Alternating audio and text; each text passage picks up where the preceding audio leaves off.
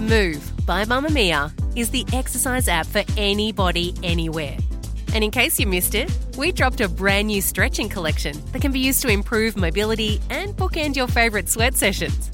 Mamamia subscribers get unlimited access to Move, and we drop new workouts every single week.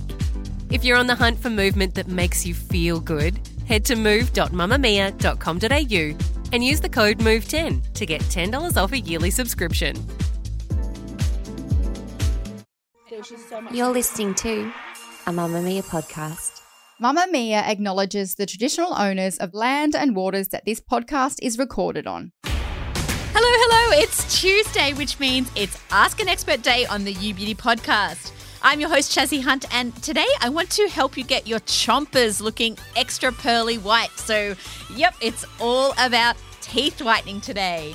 And to answer all my questions, we are very lucky to be joined by our esteemed guest, Professor Laurence Walsh. Professor Walsh is a emeritus professor at the University of Queensland School of Dentistry. Professor Walsh, thank you for taking the time to be with us today. It's great to be here.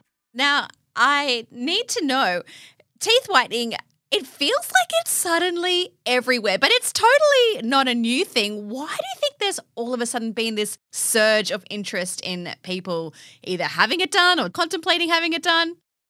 I think it might be because there's actually a surge of all sorts of cosmetic procedures as the COVID lockdowns begin to ease up. And that's been seen in aesthetic medicine, it's been seen in dermatology. So it might just be people wanting to spend a little bit more time on themselves rather than being stuck at home and unable to work or go out. So it's not necessarily that it's suddenly more accessible or there's been all this great new technology. It's just that people realize I need to get this done and I've been waiting two years to have it done. There's a bit of that. I mean, there is actually some really good, exciting new technology in the space too. And I think that's one of the other motivators that often gets people's attention is what's new and is it better and different than what's gone before? So let's start with the kind of person who should think about having teeth whitening. First of all, is it for everyone or are there certain people who are not great candidates? There are a couple of medical conditions where your teeth are stained as they actually form inside the jawbone. So when they erupt, they have all sorts of interesting and unusual colors, and often those are extremely difficult or impossible to treat with conventional methods of teeth whitening. So people end up with veneers and crowns and things like that to basically hide it all away. Fortunately, those people today aren't very numerous. And we find that most people get interested in the appearance of their teeth often in their 30s and 40s when they realize that they need to look after themselves and try to retain a more youthful vigor by stopping their teeth progressively becoming yellow, which is what normally happens as people get older. So, what are the kinds of signs that someone might notice that would make them start to think mm, maybe teeth whitening is the way I need to go? Yeah, people often, you know, when they're brushing their teeth, they look at their teeth afterwards and they do notice there's a bit of yellow or brown there. And so the dilemma is always is that just stain which is on the surface, or is actually this is internal and it's a sign of the inevitable aging, a bit like crinkles around your eye or little spots on your skin from sun exposure. And fortunately, it's one of those things that can be managed in people, although it's impossible to stop a tooth going through the inevitable changes of aging unless you completely cover the tooth with a crown or something like that. I kind of never thought about our teeth aging, I'll be honest. I always think about our skin aging, but you think, oh no, your teeth just stay the same. Yeah, so that you know the cells in the skin turn over about once every three weeks or so, so they completely replace themselves. The outside of a tooth, the enamel, exchanges itself all the time with the saliva, and this is why when we have things to drink that remove the ability of the saliva to repair enamel, we start to get what's called acid tooth wear or erosion. And drinks with citric acid are probably very, very well known for those sorts of problems. Mm. But the actual issue with the color of teeth happens internally. And as we get older, the optics of a tooth change as the internal structure becomes more and more solid. When we're young, there's lots of little tiny pipes inside a tooth, and those pipes basically fill up. And as that happens, we start to see the true underlying yellow color of the tooth start to shine through. So, having yellow teeth is actually one of those normal age related changes. It's just that people today just don't find it so acceptable. Mm. If I mm. showed you a picture of a person and I changed using Photoshop the shade of their teeth, then you would rank them as less attractive the more yellow that the teeth would be. I'm so kind of blown away by this on so many levels. Like the fact that I haven't considered an anti aging regime for my teeth alone, and the fact it means you're more attractive. No wonder we're all wanting whitening. Well, let's get into it because there are quite a few different options available, ranging in price, ranging in invasiveness, and ranging in everything. So, give me a rundown. What are the broad categories? Okay, so the first group of things which are often talked about are things that remove external stain from teeth, and they could do this by basically scrubbing some of the material off the tooth surface. So lots of modern toothpaste have got little particles that basically scrub away things like the polyphenol stains from tea and coffee and soy sauce and red wine and things like that. But they don't actually address the underlying color inside the tooth. To do that, you need something which can oxidize, which is a type of chemistry where you can break down large colored molecules into invisible clear molecules.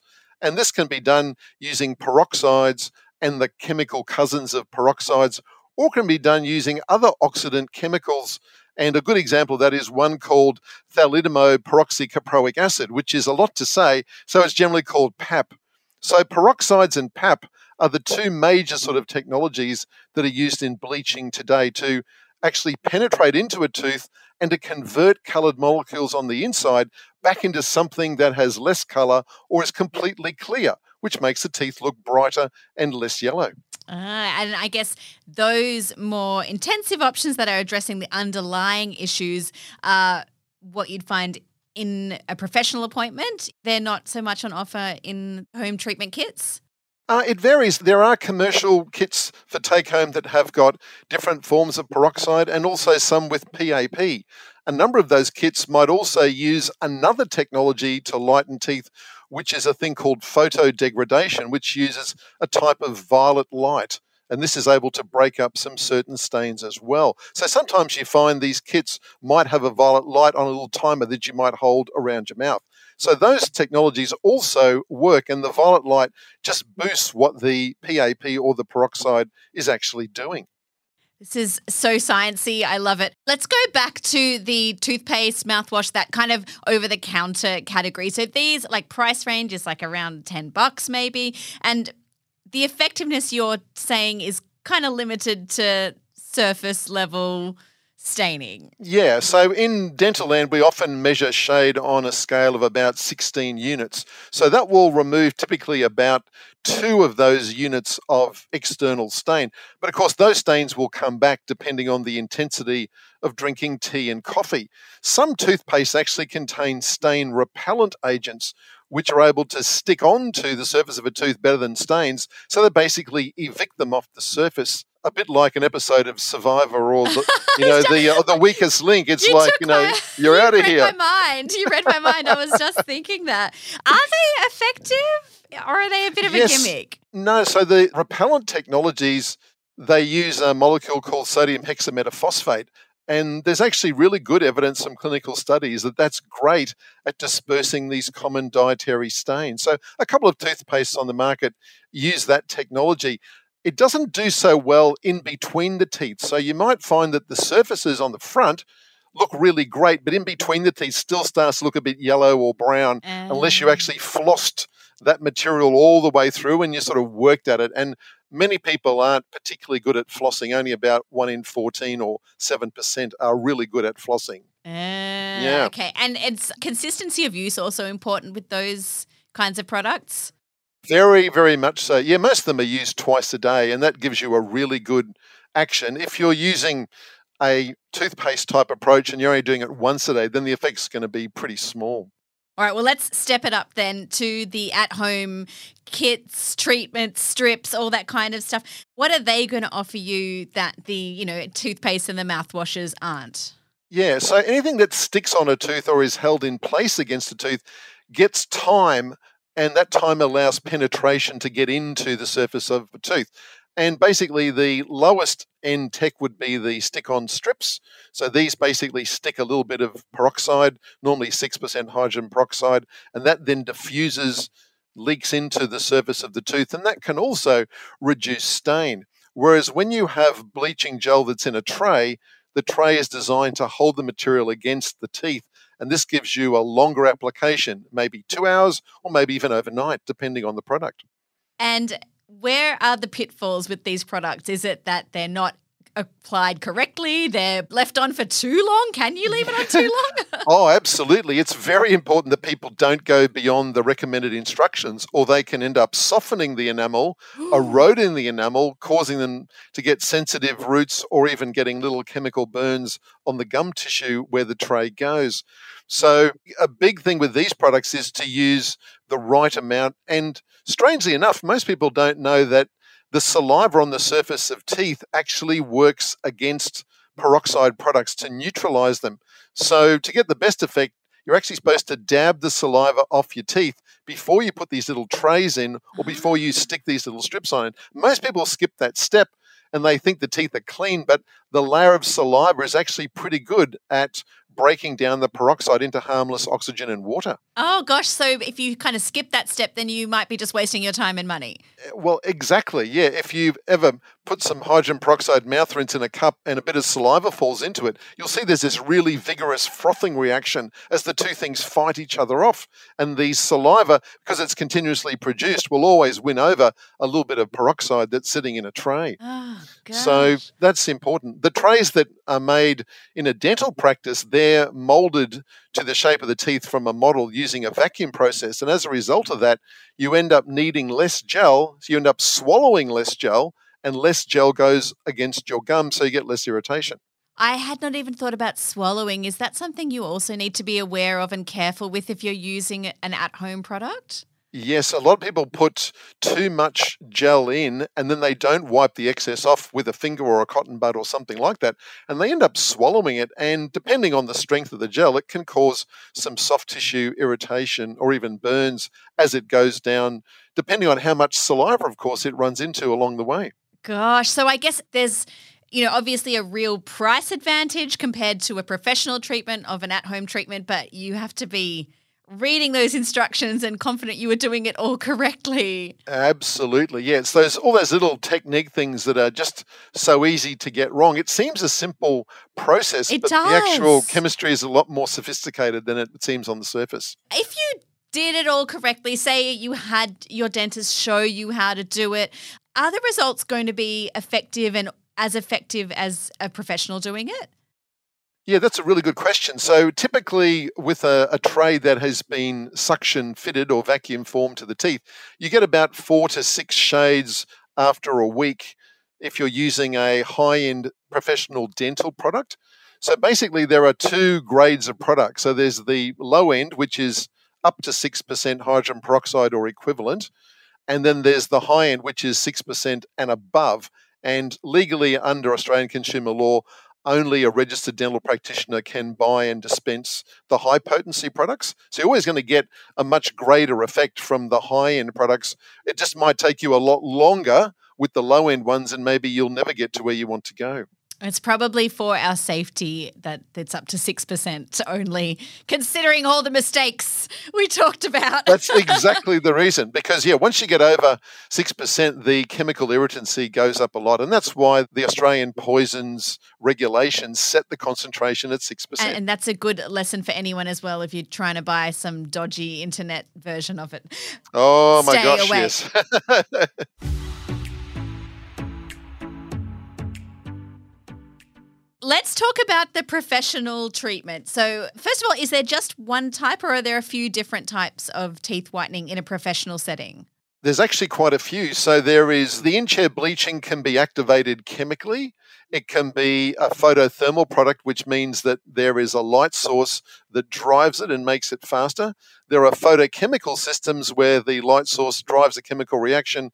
And there's photodynamic systems where a light source or a laser is used to produce oxygen reactive species. And then there's the PAP variety that then has the photodegradation violet light. So there's really half a dozen types of uh, technologies. And it's really interesting. We've done some neat research that compares some of these sort of head to head. So you can sort of get an idea of which ones are the most effective and which ones are less effective. And like most things in life, The more sophisticated technologies are more expensive, but they get much greater results. Would you, as a consumer going in to have teeth whitening, have a choice in which one you have, or is that kind of up to the dentist to decide which one is the right one for you? Yeah, no, it's usually a, a two way discussion about what sort of result you want and when you want it. So, if you want a result, but you're happy to do something at home in a week, then we might offer you vacuum form trays to take home. If you say, Look, I'm going to a wedding tomorrow and I want to look, you know, drop dead fantastic, then we might say, Well, there's something that we can do in the next half an hour that might, you know, boost your teeth by four, five, six, seven shades. So, the timing is actually quite important. And then there are some difficult types of stains that will really only respond to the super duper, you know, laser photodynamic, you know, top of the range sorts of treatments, which are more expensive, but they can take you much further down the range. So it's like most things in life, you can get to the destination faster or you can get there slower, depending on how much you pay. Tell me what would happen in a typical appointment when someone walked in to a dentist and they're like, I'm here for teeth whitening. What happens to them? Yeah, so one of the most important things is they need a really good comprehensive dental checkup before studying either in office or at home because there are lots of things which are potential traps. For example, if people have had braces in the past, there are often little tiny transparent bits of resin left on the surface of their teeth where the brackets that held on the braces came off. And if you How long after? Oh, for, for, for your whole life basically.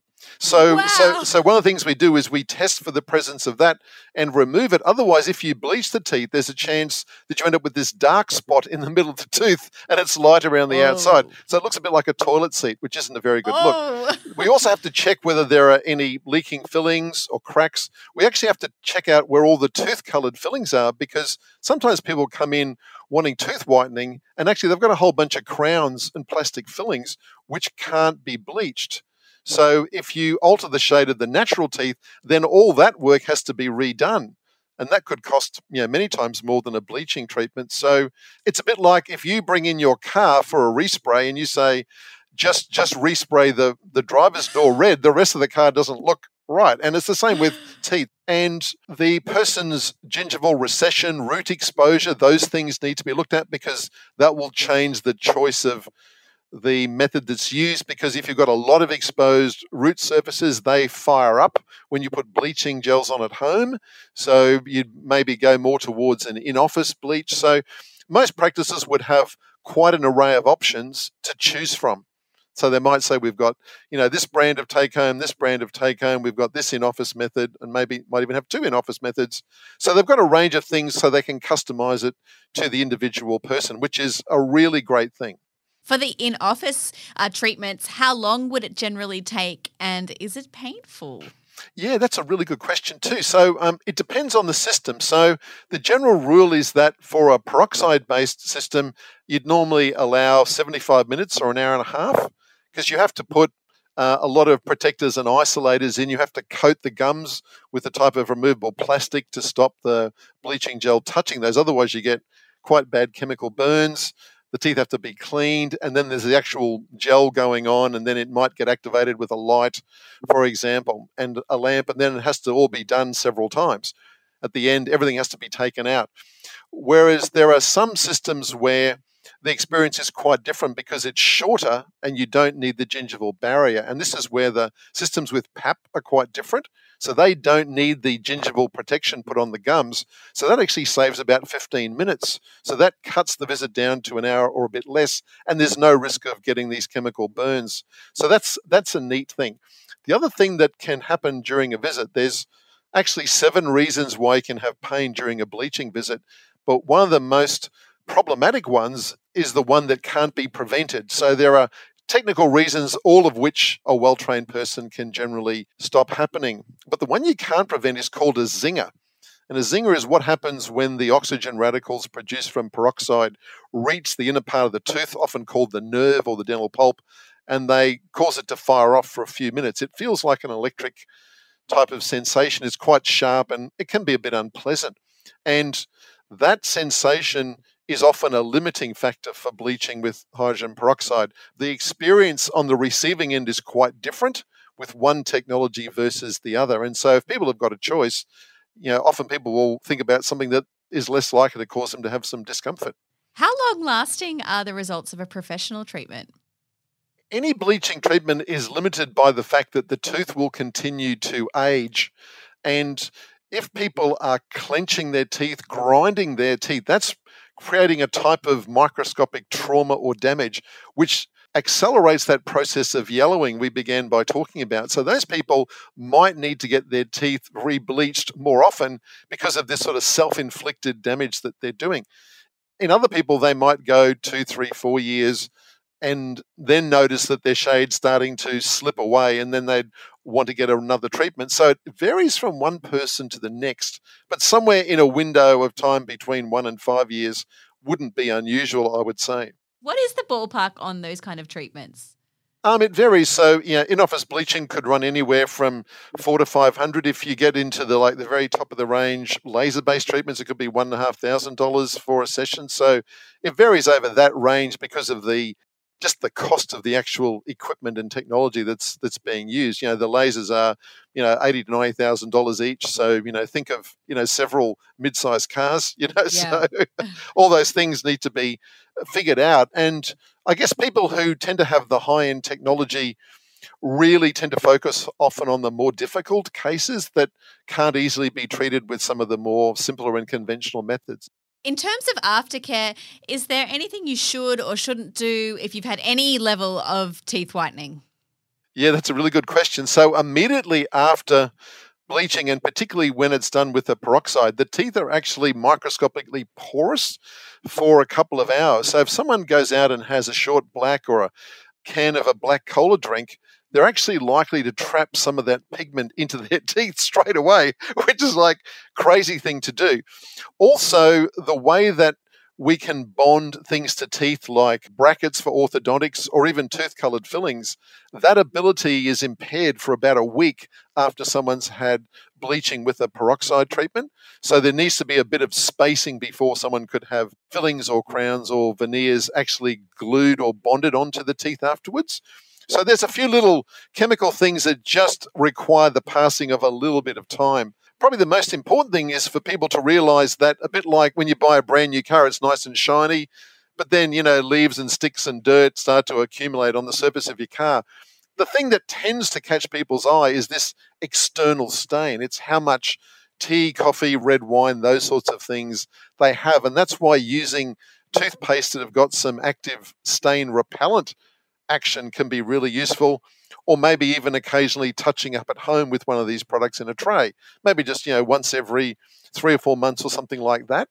So we'll often talk to people about what is the right advice for this person given their lifestyle because people aren't going to suddenly stop drinking tea or coffee or having red wine. So you need to think about well then how do you come up with a protocol to manage that that's appropriate for that person and prevention is better than a cure for all of us. So, are there lifestyle habits or any other things that every single one of us can do to reduce our chances of tooth discoloration in the first place? Probably just being aware that if you use a mouth rinse at home, then mouth rinses can behave quite differently in terms of whether they leave any stain on your teeth or not. So the general rule is if the mouth rinse has an ingredient that sticks very strongly, then it can cause stain to build up over time. So mouth rinses contain ingredients like chlorhexidine or benzalkonium chloride, cetylpyridinium chloride, things like Cepacol, for example. Those actually slowly build up stain on the surface of teeth over time. Mouth rinses that don't actually stick onto the teeth, like a peroxide mouth rinse or a Listerine mouth rinse, for example, they don't stain teeth. So when you're using a mouth rinse every day, it becomes important to think about does this mouth rinse I'm using also add to this surface staining as well? Every episode of You Beauty ends with our expert confirming or denying a myth, and here is yours. Teeth whitening ruins your natural tooth enamel. True or false? Only when it's done excessively and in an extreme way, not when it's done properly and in line with manufacturer's instructions. Brilliant. Professor Walsh, that is it today. Thank you so much for your time. No, it's been a pleasure. Thank you for listening today. And don't forget, You Beauty airs every single weekday, so we'll be back in your ears again tomorrow with our beauty news episode. And if you're looking for something else to listen to, why not check out The Quickie? It's Mamamia's daily news podcast getting you up to speed every day. Take a listen. Is this Queen consort announcement, you think, a sign that Camilla's done right by the royal family? She seems to be more and more welcomed in by the Queen herself. Has she sort of followed and toed the line the way that is expected of a royal? She in lots of ways understands prince charles's world and she has done since the beginning in a way that princess diana never did. Since they've been married and they've now had this long happy life together she does a lot of work with charities which is what you're supposed to do. She is horsey and she loves the country and they mostly live in scotland. And most importantly she seems to keep charles happy and out of trouble. So i think that the queen and the royal family are thinking well that's maybe one corner of the family i don't need to worry about just by reading or listening to our content, you're helping to fund girls in schools in some of the most disadvantaged countries in the world through our partnership with Room to Read. We're currently funding 300 girls in school every day, and our aim is to get to 1,000. Find out more at mamamia.com.au. This episode was produced by Michaela Floriano. I'm your host, Chazzy Hunt, and I'll speak to you next time. Bye.